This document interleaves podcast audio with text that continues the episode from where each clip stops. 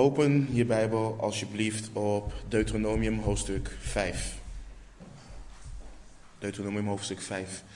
Uh, zondag gaan we vers voor vers door Deuteronomium. En uh, vanochtend gaan we verder aan onze reis uh, door Deuteronomium en dus ook de tien geboden. we gaan vanochtend het tiende en dus het laatste gebod behandelen. maar zoals we de afgelopen weken hebben gedaan, gaan we alle tien geboden lezen. En beginnen we voor de context in uh, vers 6. En vervolgens gaan we bidden en, uh, en de tekst induiken. Maar we lezen dus in Deuteronomium 5 vanaf vers 6. Het woord van de Heer zegt: Ik ben de Heere, uw God, die u uit het land Egypte, uit het slavenhuis geleid heeft. U zult geen andere goden voor mij aangezicht hebben. U zult voor uzelf geen beeld maken, geen enkele afbeelding van wat boven in de hemel of beneden op de aarde of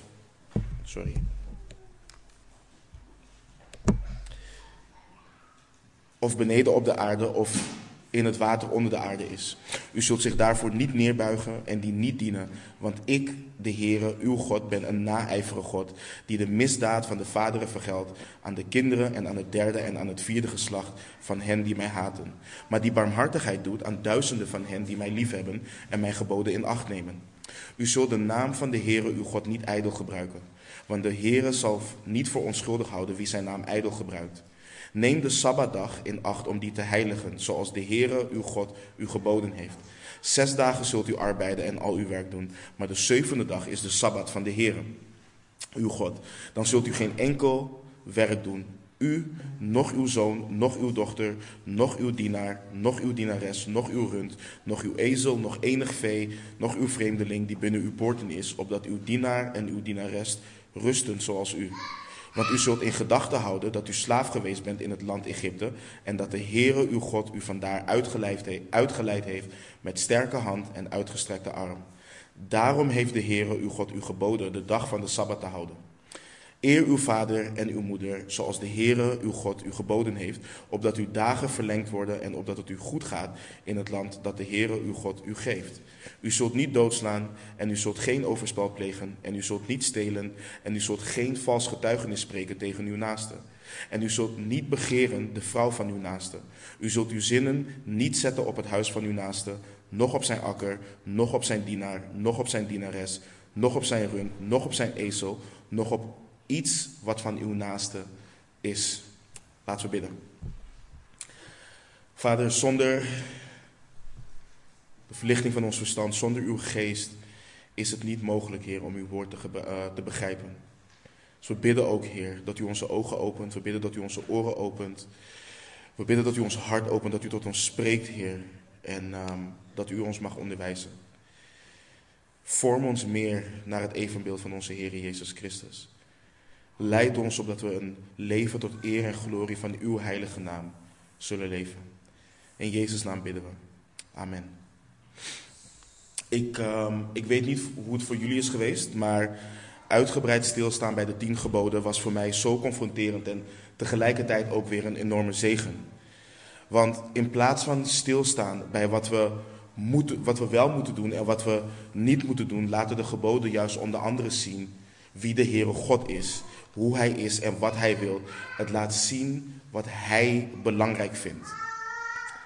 Bijvoorbeeld, u zult geen andere goden voor mij aangezicht hebben. Waarom niet? Want God is één. Er is maar één God en dat is de God van Israël. De God van Abraham, de God van Isaac en Jacob. De God en Vader van onze Heer Jezus Christus.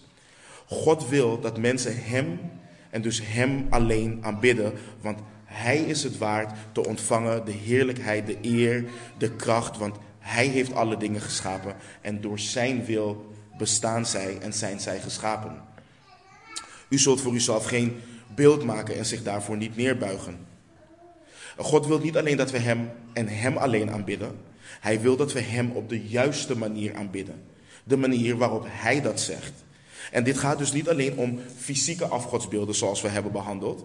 Alles wat wij aanbidden, alles wat wij meer of dezelfde eer en glorie geven um, dan de Heere God, breekt dit gebod. Dit gebod verbiedt ook dat we niet een beeld maken en zeggen: dit moet onze God voorstellen. Hij wil dat we Hem in geest en waarheid aanbidden. want God is geest. En we zagen, God is een naijverige God en hij heeft het recht dat te zijn. Hij is God en hij heeft alles gemaakt. U zult de naam van de Heer uw God niet ijdel gebruiken. Gods naam hoort niet gelasterd te worden. Waarom niet? Want God is heilig. Zijn naam is heilig. Zijn naam spreekt van wie hij is. En dit ging verder dan alleen de bekende scheldwoorden die we kennen met de naam van de Heer. Um, het beleiden eh, een discipel van de Heer Jezus te zijn en leven als een vijand van het kruis, zorgt er al voor dat zijn naam gelasterd en ijdel gebruikt wordt.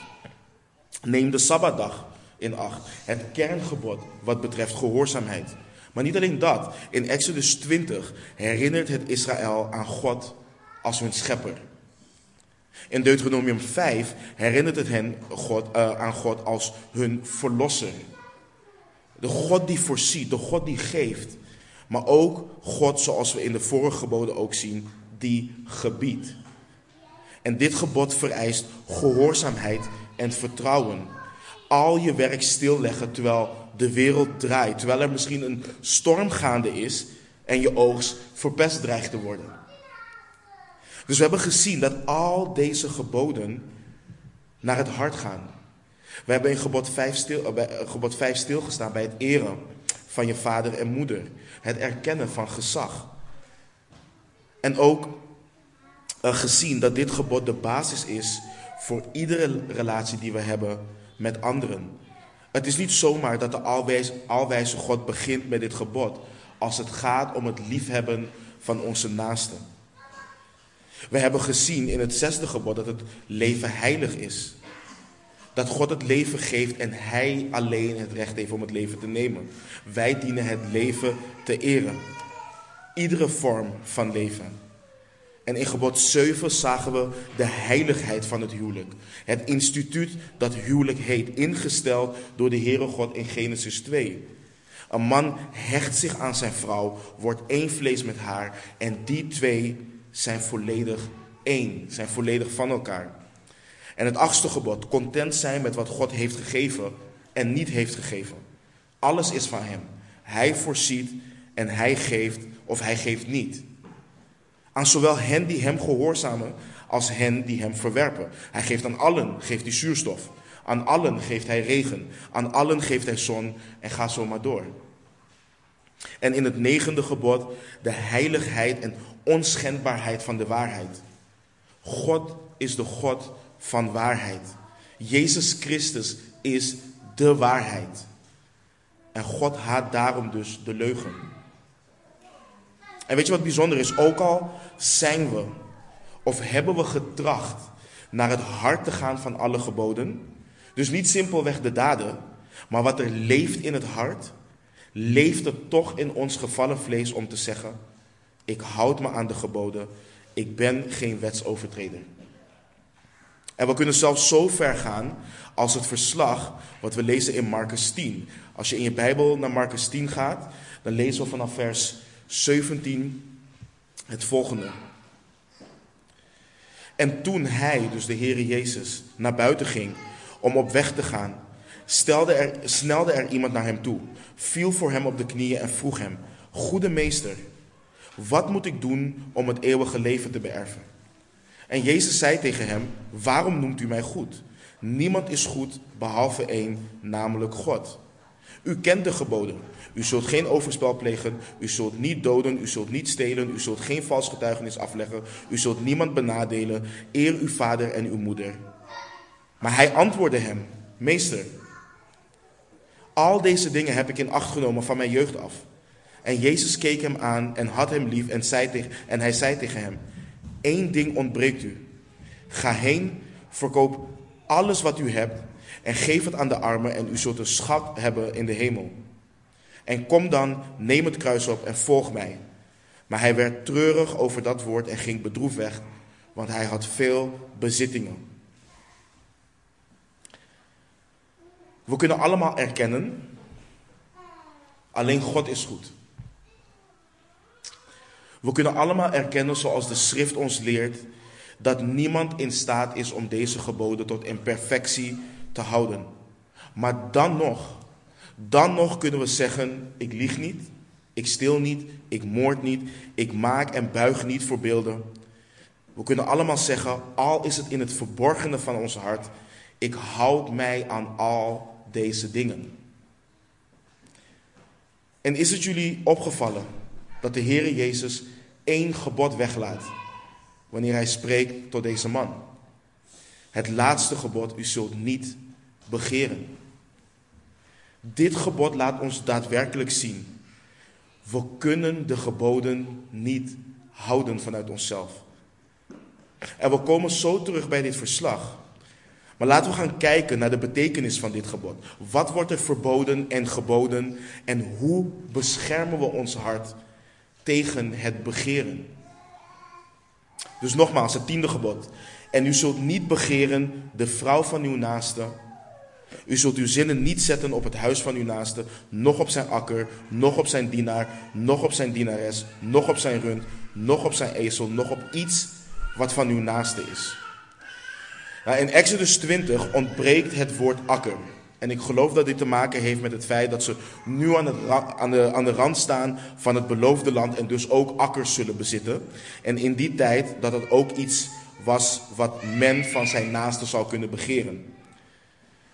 Maar dit gebod raakt de verlangens van ons hart.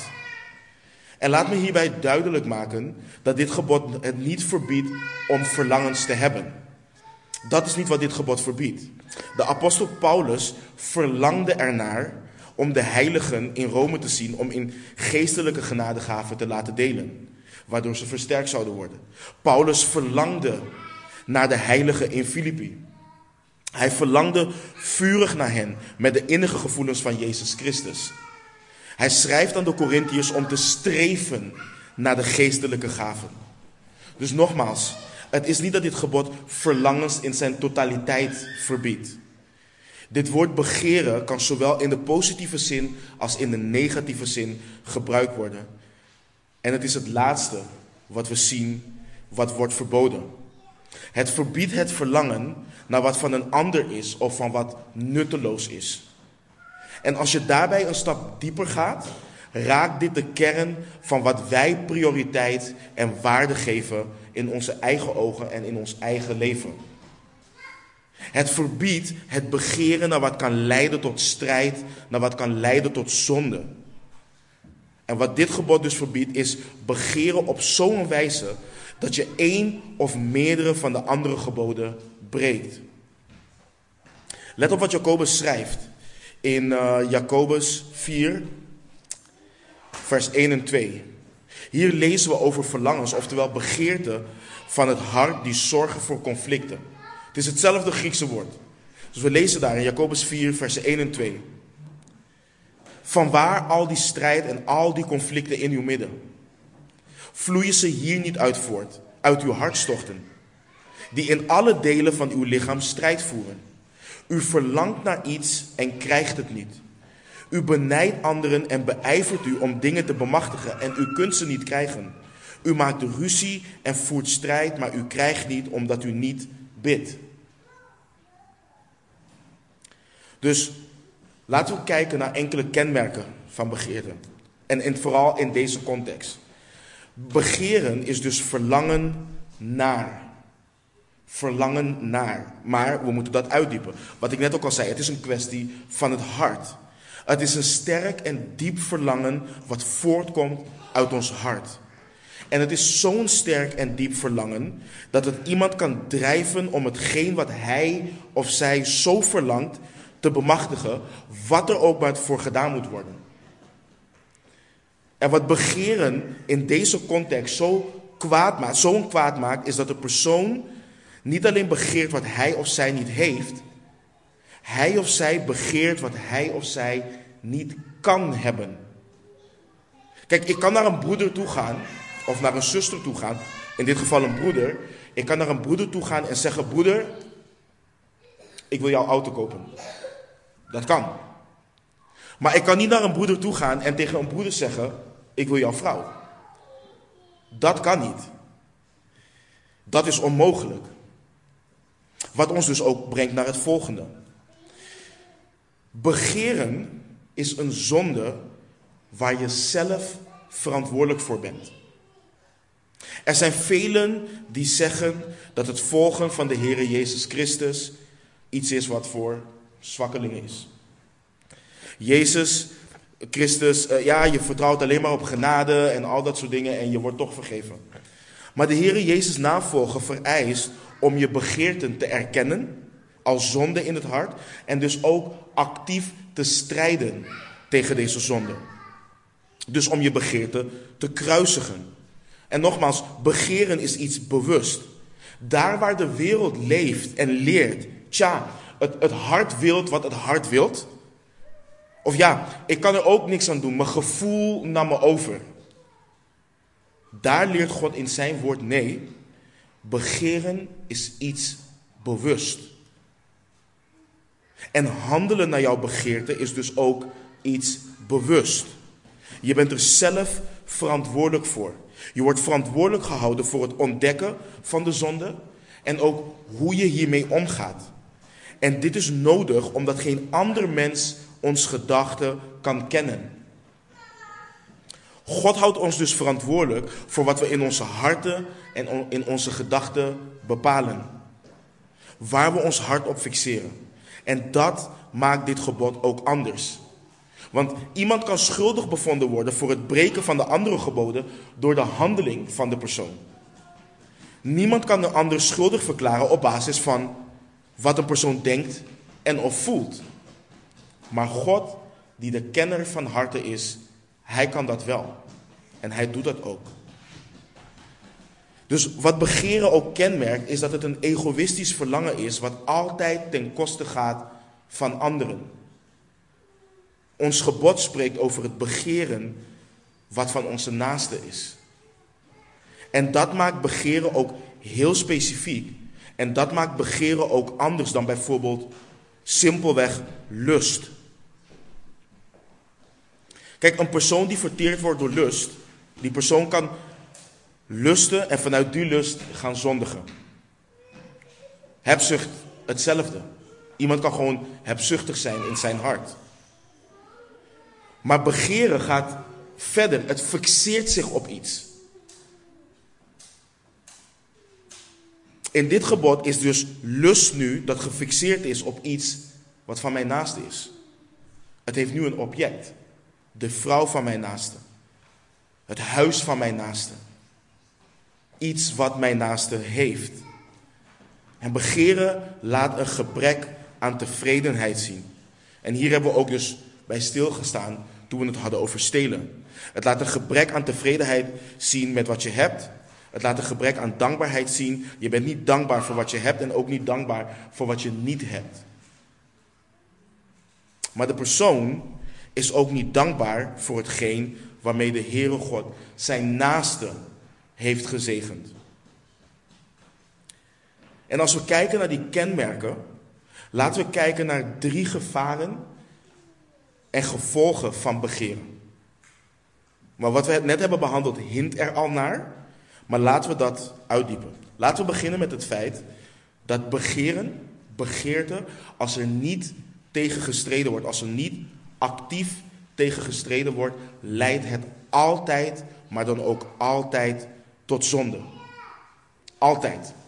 Let op wat Jacobus schrijft in Jacobus 1, vanaf vers 13 schrijft Jacobus, laat niemand zeggen, als hij verzocht wordt, ik word door God verzocht. God immers kan niet verzocht worden met het kwade en hij zelf verzoekt niemand. Maar ieder mens wordt verzocht, let op, als hij door zijn eigen begeerte wordt meegesleurd en verlokt. Daarna, wanneer de begeerte bevrucht is, baart ze zonde. En wanneer de zonde volgroeid is, baart ze de dood. Dwaal niet, mijn geliefde broeders. Dus ik zei eerder al dat begeren, uh, niet iets is dat je verlangt, uh, dus dat het iets is wat, dat je verlangt wat je niet hebt, maar ook iets wat niet van jou kan zijn of wat niet van jou hoort te zijn. Ik kan je niet zeggen hoe vaak beleidende discipelen de Heere God lasteren, terwijl zij zich midden in een situatie bevinden waar ze niet in horen te zitten.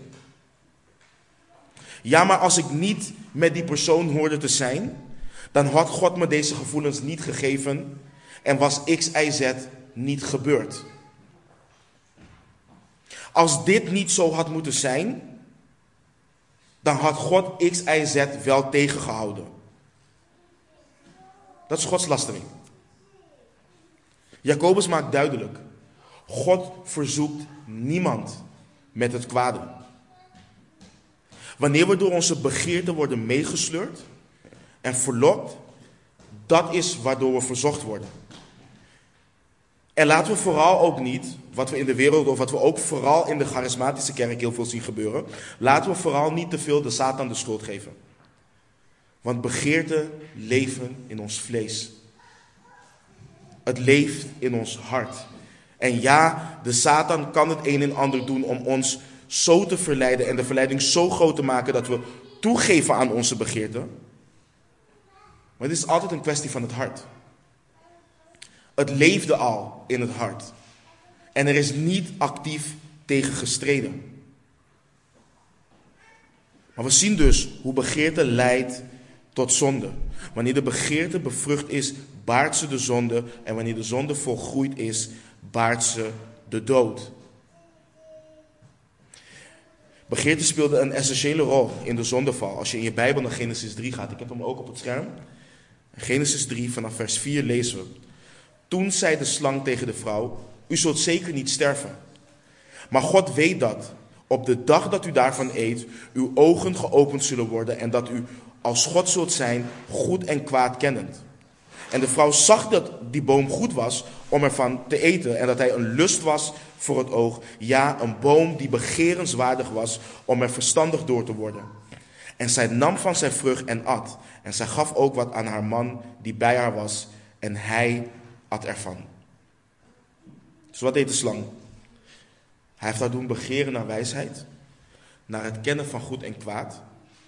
Hij heeft haar doen denken dat het openen van haar ogen op die wijze goed was.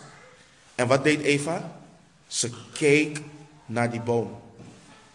Ze keek en zag dat het goed was om ervan te eten. Ze fixeerde haar ogen erop. En ze zag dat het mooi was. Het was een lust voor het oog. En ze zag dat het een boom was die begerenswaardig was om er verstandig door te worden. Alles was weg. De waarschuwing van de Heere God, de gevolgen van ongehoorzaamheid. Haar hart was gefixeerd op al hetgeen waarvan de Heere God had gewaarschuwd en wat hij had verboden. En dat was een gebrek aan tevredenheid. En we hadden het net daar al over. Um, een gebrek aan tevredenheid en dankbaarheid. Let op wat er staat in Genesis 2, vers 16 en 17. En de Heere God gebood de mens: Van alle bomen van de hof mag u vrij eten. Maar van de boom van de kennis van goed en kwaad, daarvan mag u niet eten, want op de dag dat u daarvan eet, zult u zeker sterven. Let goed op wat er staat. Van alle bomen van de hof mag u vrij eten. Alle bomen die er waren. Alle bomen waarvan ze uh, mochten eten. Daarvan lezen we in Genesis 1, vers 12 dat God zag dat het goed was. Al die bomen had God als goed bestempeld. Maar begeren fixeert je hart op wat niet van jou is en wat niet van jou kan en van jou mag zijn. En dit is dus ook een van de redenen waarom God dit gebiedt. Dit is een van de redenen waarom dit erin staat. Begeren leidt tot zonde en zonde leidt tot de dood. En vanaf het begin is de mens gewaarschuwd tegen de dood, voor de dood. En los van de gevolgen voor onszelf, los van het feit dat het destructief is voor onszelf, is het dat ook voor ons naaste. Denk aan het verslag van David en Bathseba in 2 Samuel vers 11. David ziet Bathseba, hij ziet dat ze mooi is en begeert haar in zijn hart. David vraagt naar haar en hij hoort dat ze de vrouw is van Uria. Hij liet haar toch komen en hij sliep met haar. Hij breekt door het tiende gebod, eh, door het tiende gebod te breken, ook gebod 7.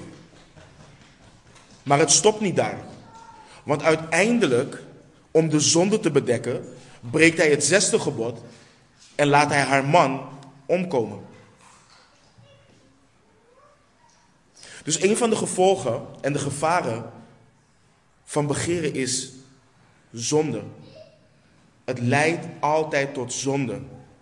En zoals ik eerder al zei, het blijft nooit bij begeren als er niet actief tegen wordt gestreden. Begeren bijvoorbeeld zorgt ervoor dat we onze vader en moeder niet eren. Waren die personen maar mijn mama en mijn papa? Hoe vaak hebben we dat als kinderen niet, kunnen, uh, niet gezegd? Zij doen wel X, Y, Z voor hun kinderen. Begeren zorgt ervoor dat we moorden. En niet alleen fysiek. Ook zoals de Heer Jezus leerde, ook zoals Johannes schreef. Mijn broeder of zuster minachten voor zijn of haar geestelijke groei. Roddelen over mijn broer en mijn zus in Christus, omdat God hem of haar op een bepaalde manier gebruikt en ik dat eigenlijk wil. Begeren zorgt ervoor dat we overspel plegen. Was dat mijn partner maar? Hij of zij doet of heeft X, Y, Z wel of juist niet. Begeren zorgt ervoor dat we stelen. Had ik dat maar. Maar ik heb het geld niet. Ik ben te lui om te werken. Te ongeduldig om te sparen. Ik pak het gewoon. Begeren zorgt ervoor dat we liegen, dat we vals getuigenis spreken. Ik begeer dat wat hij of zij heeft. En als ik zijn of haar reputatie kapot maak door leugens, dan kan ik X, Y, Z bereiken. Zoals Jacobus zei. Maar ieder mens wordt verzocht als hij door zijn eigen begeerte wordt meegesleurd en verlokt. Daarna Wanneer de begeerte is, bevrucht is, baart ze zonde. En wanneer de zonde volgroeid is, baart ze de dood. Een ander gevolg, en daar staan, we, daar staan mensen niet vaak bij stil, is dat het Gods werk en zijn wil hindert. Israël moest gekenmerkt worden door onder andere vrijgevigheid. En we gaan er wanneer we verder in Deuteronomium gaan, dieper op in. Maar als je in je Bijbel naar Deuteronomium 15 gaat, het is een hoop, ik hoop dat jullie het kunnen lezen. Maar laten we vanaf vers 7 tot en met 10 lezen. Dat zien we. Maar als er onder u een arme zal zijn, iemand uit uw broeders, binnen een van uw poorten in uw land dat de Heere uw God u geven zal, dan mag u uw hart niet verstokken of uw hand sluiten voor uw broeder die arm is. Integendeel, u moet uw hand wijd voor hem open doen en hem overvloedig lenen, genoeg voor wat hem ontbreekt. Wees op uw hoede dat niet de verderfelijke gedachte in uw hart opkomt, dat het zevende jaar, het jaar van de kwijtschelding, naderbij komt, waardoor u uw broeder die arm is niet schunt en hem niet geeft. En hij over u tot de Heere roept en er zonde in u is. U moet hem overvloedig geven en laat uw hart niet verdrietig zijn als u hem geeft. Want vanwege deze zaak zal de Heere uw God u zegenen in al uw werk en in alles wat u ter, ter hand neemt.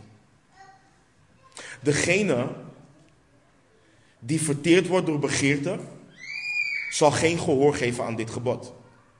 Want als jaar 7 dichterbij komt en je had je ogen, je hart gefixeerd op een akker, en je weet dat je dat geld niet terug gaat krijgen, dan zal de begeerte naar dat ding waar je op gefixeerd bent ervoor zorgen dat je dat geld niet leent aan je broeder of zuster. Maar de wil, dus het begeren gaat tegen vrijgevigheid in. De wil van de God is dat we vrijgevig zijn, dat we denken aan onze naasten, dat we zorgen voor elkaar.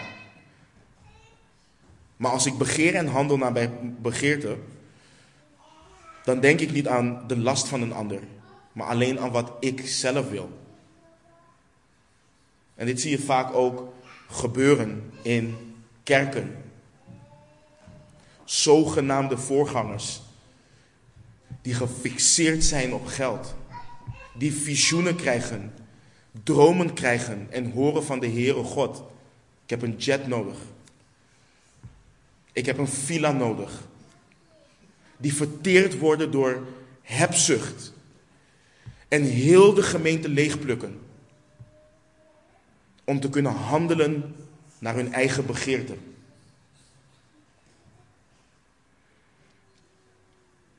Of mensen die begeren naar een specifieke bediening. Of aandacht of wat dan ook. Dat is het enige wat ze willen. Het enige waar ze naar verlangen. Ze zien de noden van de ander of van de gemeente niet. Ze zien de noden van hun broeders of zusters niet. Ze zijn zo gefixeerd op hetgeen wat hun hart verlangt, dat ze geen gehoor geven aan Galaten 6 vers 2. Draag elkaars lasten en vervul zo de wet van Christus. Of dat je situaties krijgt zoals in 1 Korinthe 14 beschreven. De een heeft de psalm en wil het psalm schreeuwen door de gemeente. De ander een onderwijzing. De ander een taal. De ander weer een, openbaar, een openbaring. En je krijgt wanorde omdat een ieder zo gefixeerd is op wat hij of zij zo graag wilt. Het toegeven aan begeerten vernietigt huishoudens, het vernietigt gezinnen, het vernietigt kerken, het vernietigt samenlevingen. Let op het voorbeeld in Joshua 7. Daar leed Israël, het leger van Israël, door de begeerte van één man. Israël mocht niets in Jericho nemen wat met de band gewijd was. En er is een man, Agan, uit de stam van Juda, die toch iets nam. Israël leed een nederlaag toen ze Ai wilden innemen. En God openbaarde de zonde onder hen. En lees het antwoord van Agan toen Joshua hem confronteerde in Joshua 7 vers 21. Waarom? Want ik zag onder de buit een mooie, kostbare Babylonische mantel. 200 sikkel zilver en een goudstaaf met een gewicht van 50 sikkel. Ik begeerde ze en nam ze mee. En zie, ze zijn verborgen in de grond, in het midden van mijn tent en het zilver eronder. Door ongehoorzaamheid van één man werd Israël verslagen in Ai. Door de begeerte van één man. En zo zie je die dingen ook gebeuren wanneer de Heer Jezus spreekt tot de kerken in openbaring. Dat enkelen ervoor zorgen dat de gemeente verpest wordt door slechte doctrine. Door de begeerte van de ene of de ander. En vaak denken we, nee maar dit is toch mijn begeerte, dit is toch mijn ding, ik doe er toch niemand kwaad mee. Maar we zijn toch leden van elkaar. En als het arm leidt, dan leidt ons been ook. En het hoofd ook. En ga zo maar door. Het derde gevolg of gevaar. Het hoort ook bij de zonde, maar omdat dit zo specifiek is, moeten we hier apart bij stilstaan. Kwade begeerte laat zien dat we afgodendienaars zijn. Het laat zien dat in het hart afgoderij regeert. En het is bijzonder, want het eerste gebod verbiedt juist afgoderij en dan sluit God in zijn wijsheid af met een gebod wat onlosmakelijk verbonden is aan het eerste gebod. Begeren en afgoderij gaan hand in hand. Let op wat er staat in Efeze 5 vanaf vers 3. Maar ontucht en alle onreinheid of hebzucht, laten die onder u beslist niet genoemd worden, zoals het heiligen past. En evenmin oneerbaarheid, dwaze praat en lichtzinnige taal, die onbeheerlijk zijn, maar veel meer pas dankzegging. Want dit weet u, dat geen enkele ontuchtpleger, onreine of hebzuchtige, die een afgodendienaar is, een erfdeel heeft in het koninkrijk van Christus en van God. Het woord hebzuchtige komt in het Grieks van het woord wat voor begeren wordt gebruikt. En hetzelfde geldt voor 1 Korinthe 6, vers 10. Dwaal niet, ontuchtplegers, afgodendienaars, overspelers, schandknapen, mannen die met mannen slapen, dieven, hebzuchtigen, dronkaards, lasteraars en rovers zullen het koninkrijk van God niet beërven. Dus zoals ik net al eerder opnoemde, hoe begeerte leidt tot het breken van de geboden, laat begeren ons zien dat ieder mens in zijn hart een afgodendienaar is. Het laat zien dat ieder mens de heerlijkheid van God mist. Dat ieder mens gevallen is. Dat mensen God niet zoeken en God niet willen. Dat de heerlijkheid van de onvergankelijke God vervangen is door een beeld dat lijkt op een vergankelijk mens. Het laat zien dat mensen de waarheid van God hebben vervangen door de leugen en het schepsel eren en dienen boven de schepper die te prijzen is tot in eeuwigheid. Dit gebod laat de kern zien. Dat ons hart zo verdorven is dat we vanuit onze kwade begeerte alles willen, alles verlangen boven God en bereid zijn om de gruwelijkste zonde te begaan om die begeerten te vervullen. Het laat zien dat mensen rust willen, maar niet de God die rust geeft. Het laat zien dat mensen voorziening nodig hebben, maar niet willen gaan naar de God die voorziet. Het laat zien dat mensen op zoek zijn naar wijsheid, maar niet gaan naar Hem die alwetend en wijs boven allen en alles is. Het laat zien dat mensen leiding, sturing, bescherming nodig hebben, maar niet gaan naar de koning der koningen die regeert en soeverein is over allen. Het laat zien dat mensen liefde nodig hebben en willen, maar het overal zoeken, behalve bij de God die liefde is. En wat je ziet, is dat mensen liefde begeren, wijsheid begeren, rust begeren, maar niet Hem die het geeft. De hele wet, maar vooral dit gebod, leert ons wat zonde is. Dit gebod laat ons zien hoe goed de wet is en hoe goed de God is die de wet gaf, maar hoe gevallen wij zijn. Paulus stelt het als volgt in Romeinen 7, versen 7 en 8. Wat zullen wij dan zeggen? Is de wet zonde? Volstrekt niet. Ja, ik zou de zonde niet hebben leren kennen dan door de wet. Ik zou immers ook niet geweten hebben dat begeerte zonde was als de wet niet zei, u zult niet begeren.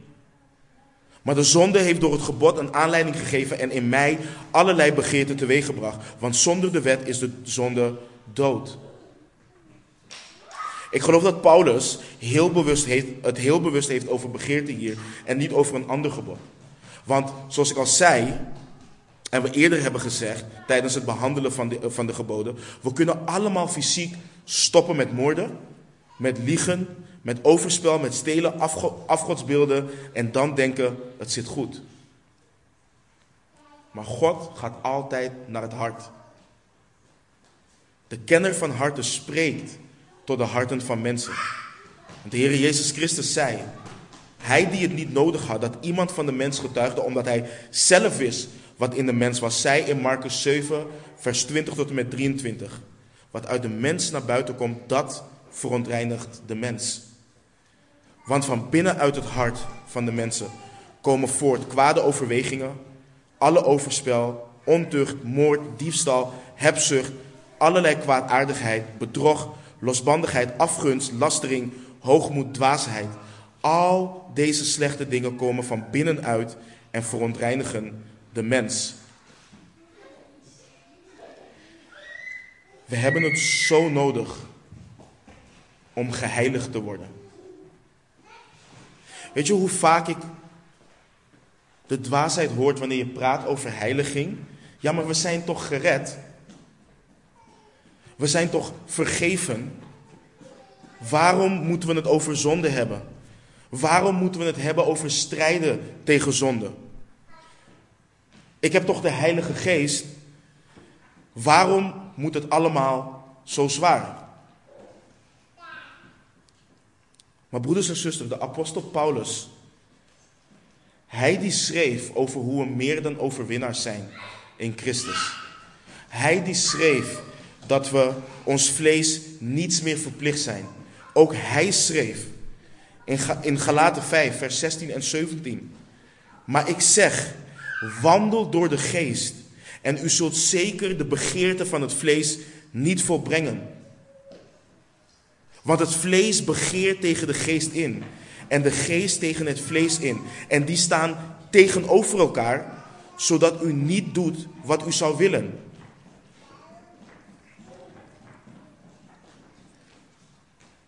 Ja, dit is een glorieus leven, maar we moeten het niet doen alsof het roze geur en maneschijn is. Laten we niet doen alsof dit er niet staat. Alsof de vijand niet 24-7 werkt om ons te verleiden en ons onder verdoemenis te brengen. Ja, we zijn meer dan overwinnaars. Prijs de Heere God. Ja, we zijn ons niet verplicht. Prijs de Heere God voor zijn genade en de gave van de Heilige Geest. Want de Geest begeert de dingen van God. Ja, we zijn geen slaven meer van de zonde en we zijn vrijgemaakt door de Zoon des Mensen. Geef Hem alle eer en alle glorie en laat Gods schepping erkennen op hun knieën dat Jezus Christus de Heere is, tot heerlijkheid van God de Vader. Maar laten we acht slaan op wat de Heere heeft overgeleverd in zijn woord. We zijn niet meer dan overwinnaars door wat wij hebben gedaan. We zijn meer dan overwinnaars in en door Christus. Hem hebben wij nodig. En dat is wat we moeten erkennen. Eva zei in de hof eigenlijk: We hebben de Heere God niet nodig. We kunnen zelf wijs worden. We kunnen zelf verstandig worden. We kunnen zelf bepalen wat goed en kwaad is. En dat doet de mens sindsdien. Vandaag de dag nog steeds. En de Heere God gaf de geboden. Niet opdat we daar onze rechtvaardigheid mee zouden krijgen. Maar omdat als we zouden mediteren op de wet, we zouden inzien, ik heb een verdorven hart. Heere God, help mij. Hij gaf de wet en de reactie zou moeten zijn voor ons allen zoals Paulus in Romeinen 7 als het ware uitschreeuwt vanaf vers 21. Ik ontdek dus deze wet in mij. Dat als ik het goede wil doen, het kwade dicht bij mij ligt. Want naar de innerlijke mens verheug ik mij in de wet van God. Maar in mijn leden zie ik een andere wet, die tegen de wet van mijn verstand strijd voert en mij tot gevangene maakt van de wet van de zonde, die in mijn leden is. Ik ellendig mens, wie zal mij verlossen uit het lichaam van deze dood? Dat is de strijd. Dat is de strijd voor mensen die meer dan overwinnaars zijn in Christus. Maar wat is de oplossing? Wie geeft de oplossing? En de vraag van Paulus is dus zo essentieel. Het is zo diepgaand. En ik wil dus daarom teruggaan naar het verslag wat we eerder lazen in Marcus 10. Dan lezen we weer vanaf vers 17. En toen hij, dus de Heere Jezus, naar buiten ging om op weg te gaan, snelde er iemand naar hem toe. Viel voor hem op de knieën en vroeg hem: Goede meester, wat moet ik doen om het eeuwige leven te beërven? En Jezus zei tegen hem: Waarom noemt u mij goed? Niemand is goed behalve één, namelijk God. U kent de geboden. U zult geen overspel plegen. U zult niet doden. U zult niet stelen. U zult niet vals getuigen. U zult geen vals getuigen, getuigenis afleggen. U zult niemand benadelen. Eer uw vader en uw moeder. Maar hij antwoordde hem: Meester, al deze dingen heb ik in acht genomen van mijn jeugd af. En Jezus keek hem aan en had hem lief. En hij zei tegen hem: Eén ding ontbreekt u. Ga heen, verkoop alles wat u hebt en geef het aan de armen en u zult een schat hebben in de hemel. En kom dan, neem het kruis op en volg mij. Maar hij werd treurig over dat woord en ging bedroefd weg, want hij had veel bezittingen. De Heer Jezus vraagt, als het ware aan die man, op basis van wat zeg jij dat ik goed ben? Naar welke standaard? Wie bepaalt die standaard? God is goed. Alleen Hij is goed. En let, let goed op, hè? alleen God is goed. En ik wil jullie wijzen op het feit dat de Heer Jezus spreekt tegen een man die bekend is met de schriften. Hij moest weten dat het volgende staat in Psalm 14, vers 2 en 3. De Heere heeft uit de hemel neergezien op de mensenkinderen om te zien of er iemand verstandig was. Iemand die God zocht. Zij allen zijn afgedwaald. Tezamen zijn zij verdorven. Er is niemand die goed doet, zelfs niet één. En dit is niet alleen Psalm 14, Psalm 53 leert iets soortgelijks. Dus de Heer Jezus maakt duidelijk, niemand is goed behalve één, namelijk God. Dit had hem in zijn hoofd moeten brengen naar de psalmen, net zoals het ons leidt naar Romeinen 3. En wanneer de Heer Jezus de geboden opnoemt, dan zegt die man als het ware, ik ben goed, ik doe deze dingen vanaf mijn jeugd. En dan ga ik even terug en let op hoe in vers 21 staat dat de Heer Jezus hem lief had. De Heer Jezus wist dat hij verdrietig zou worden en weg zou gaan en had hem alsnog lief. Maar hij bracht uiteindelijk naar boven wat er in zijn hart leefde. Begeerte. En begeerte boven wat? Hij begeerde zijn bezittingen meer dan het eeuwige leven. Hij begeerde, hij begeerde zijn bezittingen meer dan hem, die hem een onvergankelijk erfenis zou geven. En we zien hier direct wat de oplossing is. Het medicijn voor ons hart. Het tegengif wat kwade begeerte onschadelijk maakt in ons hart. Onze Christus, onze Heere en Zaligmaker. De Heere Jezus laat zien dat bezittingen, dat de bezittingen waar deze man zo naar verlangde in zijn hart, niet zijn. Doe die dingen weg, neem je kruis op, sterf aan jezelf en volg mij. Dat is wat hij zei. En het ding is, ons hart begeert omdat het leeg is. Ons hart begeert wanneer het niet gevuld is met de liefde van God. Ons hart begeert en begeerte neemt over wanneer Christus geen gestalte in ons heeft. Waarom kan Paulus het volgende zeggen in Filippenzen 4, vers 11 tot en met 13? Niet dat ik dit zeg vanwege gebrek, want ik heb geleerd tevreden te zijn in de omstandigheden waarin ik verkeer. En ik weet wat het is vernederd te worden. Ik weet ook wat het is overvloed te hebben. In elk opzicht en in alles ben ik ingewijd. Zowel in verzadigd te zijn als in honger te lijden. Zowel in overvloed te hebben als in gebrek te lijden. En het antwoord lezen we onder andere in vers 13. Maar niet alleen in vers 13, maar laten we vers 13 ook lezen. Alle dingen kan ik aan door Christus die mij kracht geeft. En dit antwoord diept alles al uit. Maar ik wil, jullie, ik wil met jullie kijken naar een hoofdstuk eerder. Ik heb hem niet op het scherm, want het zijn echt best wel veel, veel versen. Filippenzen 3 vanaf vers 4. Dus nogmaals, Filippenzen 3 vanaf vers 4. Daar lezen we. Hoewel ik reden heb om, op, om ook op het vlees te vertrouwen. Als iemand anders denkt te kunnen vertrouwen op het vlees, ik nog meer.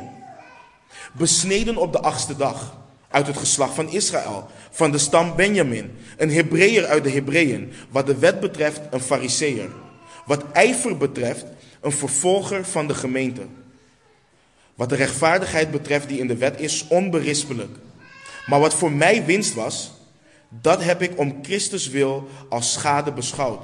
Ja, beslist, ik beschouw ook alles als schade vanwege de voortreffelijkheid van de kennis van Christus Jezus, mijn Heere, om wie ik dat alles als schade ervaren heb. En ik beschouw het als vuiligheid, opdat ik Christus mag winnen en in Hem gevonden word. Niet met mijn rechtvaardigheid die uit de wet is, maar die door het geloof in Christus is. Namelijk de rechtvaardigheid uit God door middel van het geloof. Opdat ik Hem mag kennen en de kracht van Zijn opstanding en de gemeente met Zijn lijden, doordat ik aan Zijn dood gelijkvormig word. Om hoe dan ook te komen tot de opstanding van de doden. Niet dat ik het al verkregen heb of al volmaakt ben, maar ik jaag ernaar om het ook te grijpen. Daartoe ben ik ook door Christus Jezus gegrepen. Broeders, ik zelf denk niet dat ik het gegrepen heb, maar één ding doe ik. Vergetend wat achter mij is, vergetend wat achter is, mij uitstrekkend naar wat voor is, jaag ik naar het doel. De prijs van de roeping van God die van boven is, in Christus Jezus. Paulus legt ons uit waarom. Hij legt ons ook uit wat ons hart beschermt tegen de verkeerde verlangens, tegen kwade begeerten. Hij legt ons uit wat werkelijk van waarde is. En dat is Christus Jezus, onze Heer. En de vraag dan is, broeder, zuster, wil jij Christus winnen? Is het jouw verlangen om in Hem gevonden te worden? Is het jouw verlangen om Hem te kennen? Om de kracht van Zijn opstanding en de gemeenschap met Zijn lijden? Is het jouw verlangen om gelijkvormig te worden aan Zijn dood? Om te komen tot de opstanding van de doden? Jaag je ernaar om het te grijpen?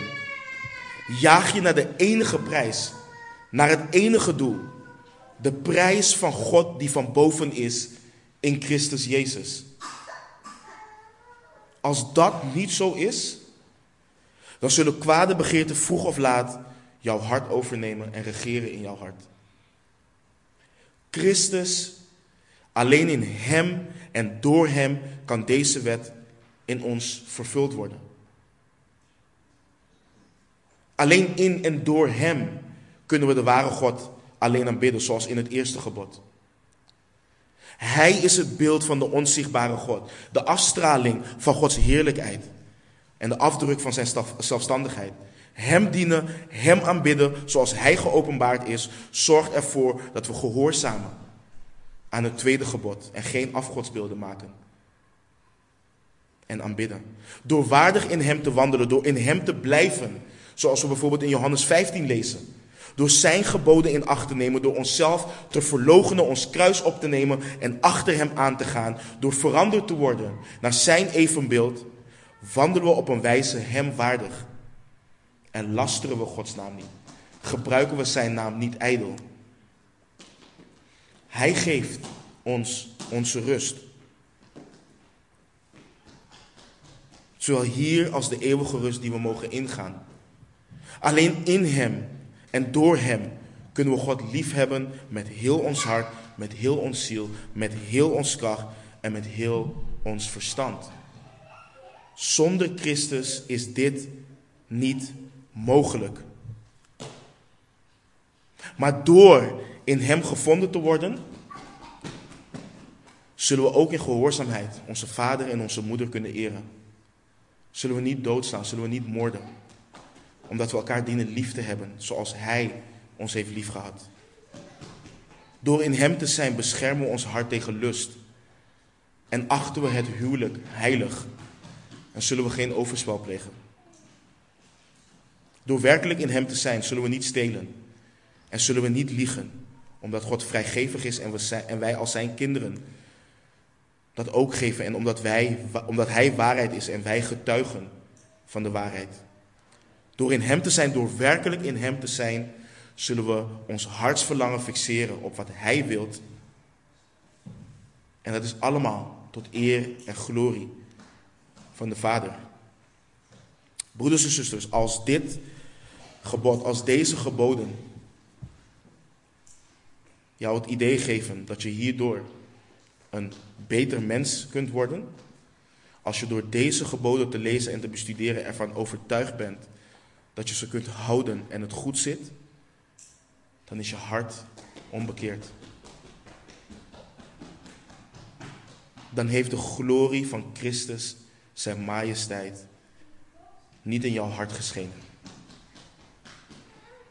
Dan is het duidelijk dat je niet begrepen hebt dat jij de wet niet kon en kan vervullen, maar dat de Zoon van God de wet moest vervullen en heeft vervuld. Je hebt dan niet begrepen dat Jezus Christus de enige middelaar is tussen mensen en God. Je bent dan nog hopeloos verloren. Maar kijk naar de zoon des mensen. Kijk naar de zoon van God. Grijp naar hem en leef. God laat zien dat alleen door hem jouw hart goddelijke verlangens kan hebben. Door je vast te houden aan hem, door je vast te maken aan hem, kun je vrij zijn van kwade begeerten. Wanneer we iets of iemand anders begeren dan God, dan zullen we Hem opofferen voor hetgeen wat we begeren. En God is het grootste goed, Hij is het hoogste goed. Hij hoort jou en mijn hoogste doel te zijn. En welk offer we ook moeten brengen om God te kennen en relatie met Hem te hebben, dat offer moeten we brengen. Hij is het waard. En dit geldt voor iedere discipel. Het maakt niet uit hoe lang je met de Heer wandelt. We hebben het nodig om hierop gewezen te worden. Om hieraan herinnerd te worden. We moeten, blijven, we moeten blijven herinneren dat we leven door en voor Hem. Dat Hij ons hart zal verzadigen. En daarom moeten we waken over wat we in ons hart toelaten. Exact zoals Salomo schreef in Spreuken 4:23. Bescherm je hart boven alles wat te behoeden is. Want daaruit zijn de uitingen van het leven. En ik wil afsluiten met het volgende, en dat is een waarschuwing. We leven in een tijd waarin de wereld en zelfs de kerk begeren niet als zonde ziet. Overmatig verlangen naar meer spullen, overmatig winkelen wordt tegenwoordig gezien als een vorm van therapie. En in de kerk zelfs een teken van Gods voorziening. Lust is tegenwoordig het verkennen en uiten van je seksualiteit. Je bent gepassioneerd. En ik moet dat delen, ik moet dat uiten. Ik heb veel liefde. Het is te veel voor één persoon. Woede is geen zonde meer, het is het uiten van gevoelens. Ijdelheid is er goed uitzien en je bent het waard om er goed uit te zien. En gulzigheid, veelvraat, ook in de kerk, is tegenwoordig geen zonde meer. Tegenwoordig ben je gewoon een foodie. En wij horen niet te denken als de wereld. Ons denken hoort hernieuwd te worden. Nogmaals, God is niet tegen het hebben van verlangens. Maar hij is tegen het hebben van de verkeerde verlangens. Want alles wat we verlangen buiten hem is een afgod. Dus ik sluit af met de vraag: wat, wat verlang jij? Waar verlang jij naar? Verlang je naar Christus, waarvan je beleidt dat Hij jou heeft gekocht? Of komen de verlangens van je hart niet voort uit je relatie met de Heer Jezus en jaag je die begeerte na? Laten we bidden. Heere God, we danken u voor deze geboden, Heer. En we danken u zo, Heer, omdat dat ons laat zien, Heer, dat onze rechtvaardigheid niet in deze geboden ligt, maar dat deze geboden wijzen naar Hem die we nodig hebben, onze Heer, onze zaligmaker, de Heer Jezus Christus. En mijn gebed is, Heer, voor een ieder van ons, dat we Hem zullen verlangen. Dat we Hem en Hem alleen zullen verlangen. Dat we zullen jagen en grijpen naar Hem. En Heer, dat we door Hem mogen proeven en zien dat U goed bent, dat U ons de verlangens van ons hart geeft. Help ons, Heer. Heer, daar waar er hoogmoed in ons hart is en wij echt denken, zonder het wellicht uit te spreken, dat we deze geboden kunnen houden, Heer. Geef ons nederigheid in ons hart. En laat ons inzien dat alleen U goed bent, Heer. We houden van U. En bidden alles in de machtige naam van onze Heer Jezus Christus. Amen.